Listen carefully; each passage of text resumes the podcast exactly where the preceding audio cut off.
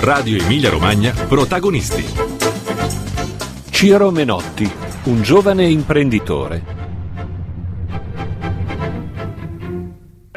Cari ascoltatori, oggi vi parliamo di un giovane imprenditore modenese che fu il primo ad introdurre nel Ducato di Modena la macchina a vapore. Carbonaro fu fautore di un programma monarchico costituzionale e guidò i moti del 1831 che da Modena si allargarono a tutta la regione. Per questo il duca Francesco IV lo fece impiccare sui bastioni della città. Ciro Menotti nasce nel 1798 a Migliarina di Carpi, cittadino della Repubblica Cisalpina, per diventare, dal 1802, cittadino della Repubblica Italiana, presidente Napoleone Bonaparte. Dai sette anni ai sedici anni è suddito del Regno d'Italia, con Napoleone come re. Nel 1815 il congresso di Vienna sancisce il ritorno negli stati italiani delle vecchie famiglie regnanti. Ciro è così suddito del ducato di Modena e Reggio, e di Francesco IV d'Asburgo Este. Menotti proviene da una famiglia di commercianti ed imprenditori.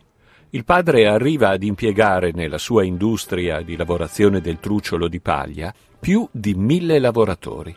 Lo chiamano il grande pagliaro. Il giovane Ciro è audace ed intraprendente Prima di tornare a lavorare con il padre, apre con esiti alterni un'agenzia di spedizioni, una fonderia, un opificio per la filatura della seta ed una distilleria in cui per la prima volta nel Ducato impiega una macchina a vapore. Cresciuto duchista, si avvicina alle idee liberali. È comunque un moderato che non sogna rivoluzioni, ma una monarchia rappresentativa e costituzionale sotto il vessillo della religione. La sua presa di coscienza politica coincide con quella della parte più avvertita della borghesia cittadina, consapevole che la vecchia organizzazione statuale non è più in sintonia con le nuove idee di progresso e modernità.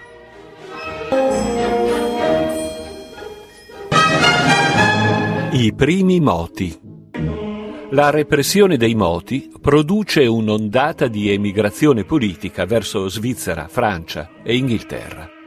Anche Menotti, sospettato di aver diffuso un proclama ai soldati ungheresi di passaggio per andare a reprimere gli insorgenti napoletani, è arrestato, ma successivamente rilasciato.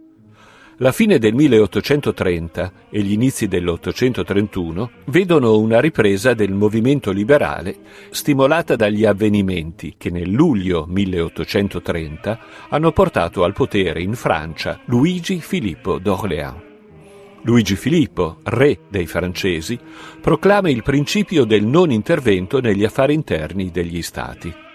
Le sette segrete costituiscono ormai un mondo brulicante e mutevole, diviso per ideali e per fini, per strategia e radicamento sociale, ma che, dai fallimenti del 20 e 21, ha imparato a ragionare in termini europei e a cercare di evitare, per quanto possibile, i motivi di disunione. Sin dal 1829 Ciro Menotti entra in contatto con la cosiddetta congiura estense, la cui anima è rappresentata dall'avvocato Enrico Misley, uomo scellerato e finto, ma di talento, affarista e faccendiere per conto dello stesso duca. Misley aveva elaborato un progetto di insurrezione basato su una sorta di collaborazione tra il duca e le fazioni liberali disposte a riconoscerlo come sovrano di un territorio allargato anche al regno di Sardegna un progetto a dir poco fantasioso, che giocava ambiguamente sulla sete di potere del duca, stanco di regnare su un guscio di castagna, e sul pragmatismo dei liberali. Menotti, per conto di Misley, che si trova a Parigi, estende le trame cospirative a Bologna, Firenze, Mantova, Parma. L'insurrezione e la condanna. Se la congiura estense è una sorta di partita a scacchi tra i liberali e il duca, a quest'ultimo tocca la prevedibile mossa finale. Venuto a conoscenza dei preparativi dell'insurrezione, la sera del 3 febbraio 1831, Francesco IV fa circondare la casa in corso Canal Grande in cui Menotti ha riunito una quarantina di patrioti. Dopo una breve resistenza vengono tutti arrestati. Il moto esplode comunque ed il duca, impaurito, fugge a Mantova, piazzaforte austriaca, portando con sé Menotti come un trofeo. A Modena e a Reggio si formano governi provvisori. La rivolta dilaga da Parma a Bologna e alle legazioni, dall'Umbria alle Marche, ma la situazione internazionale non è più favorevole. Francesco IV, con l'aiuto dell'esercito austriaco, torna a Modena già il 9 marzo, scatenando una fortissima repressione. Gli atti del processo a Menotti e ai suoi compagni sono andati perduti. Sappiamo che il tribunale militare pronuncia 212 condanne, di cui 36 a morte. Misley si salva, il che non depone a favore della limpidezza del ruolo da lui giocato, mentre Ciro Menotti è condannato all'impiccagione.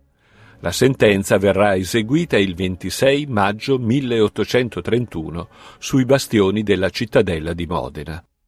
Insieme a lui viene impiccato il notaio Vincenzo Borelli, colpevole di aver rogato l'atto di decadenza del duca. Prima di morire Menotti indirizza alla moglie Francesca una lettera, che ora vi leggiamo, ritrovata negli archivi della polizia in occasione dei moti del 48. Il nome di Menotti percorre intero il risorgimento italiano. La Giovine Italia, che annovera tra i fondatori il fratello Celeste, adotta la sua parola d'ordine indipendenza, unione e libertà. Garibaldi chiama Menotti il primo figlio. Citazioni la lettera di Ciro Menotti alla moglie Francesca Moreali, scritta la notte tra il 25 ed il 26 maggio 1831, alla vigilia della sua esecuzione. Carissima moglie, la tua virtù e la tua religione siano teco e ti assistino nel ricevere che darai questo mio foglio. Sono le ultime parole dell'infelice tuo Ciro egli ti rivedrà in beato soggiorno. Vivi ai figli e fa loro anche da padre. Ne hai tutti i requisiti. Il supremo amoroso comando che impongo al tuo cuore è quello di non abbandonarti al dolore. Studia di vincerlo e pensa a chi è che lo suggerisce e consiglia. Non resterai che orbato di un corpo che pur doveva soggiacere al suo fine l'anima sarà teco unita per tutta l'eternità. Pensa ai figli, e in essi continua a vedere il loro genitore, e quando saranno adulti, dà loro a conoscere quanto io amava la patria. Fosti l'interprete del mio congedo con la famiglia. Io muoio col nome di tutti nel cuore, e la mia cecchina ne invade la miglior parte. Non ti spaventi l'idea dell'immatura mia fine. Il Dio che mi accorda forza e coraggio per incontrarla come la mercede del giusto, il Dio mi aiuterà al fatale momento.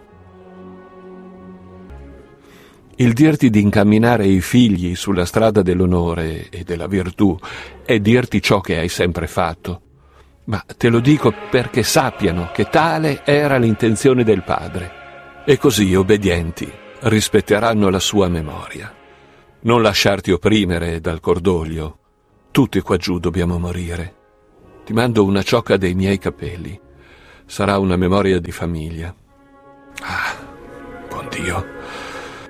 Quanti infelici per colpa mia. Ma mi perdonerete. Do l'ultimo bacio ai figli e non oso individuarli perché troppo mi angustierei. Tutti quattro. E i genitori e l'ottima nonna, la cara sorella Virginia e Celeste. Insomma, dal primo all'ultimo vi ho presenti. Addio per sempre, Cecchina. Sarai, finché vivi, una buona madre dei miei figli. In questo ultimo, tremendo momento, le cose di questo mondo non sono più per me.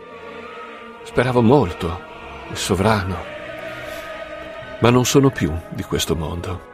Addio con tutto il cuore. Addio per sempre. Ama sempre il tuo Ciro.